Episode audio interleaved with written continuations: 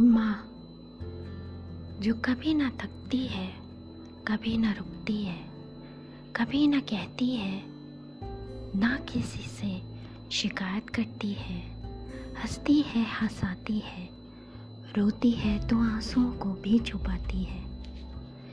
किसी से कुछ नहीं मांगती, सिवाय प्यार के।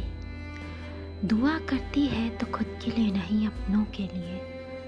समझाती है तो प्यार से, डांटती है तो प्यार से।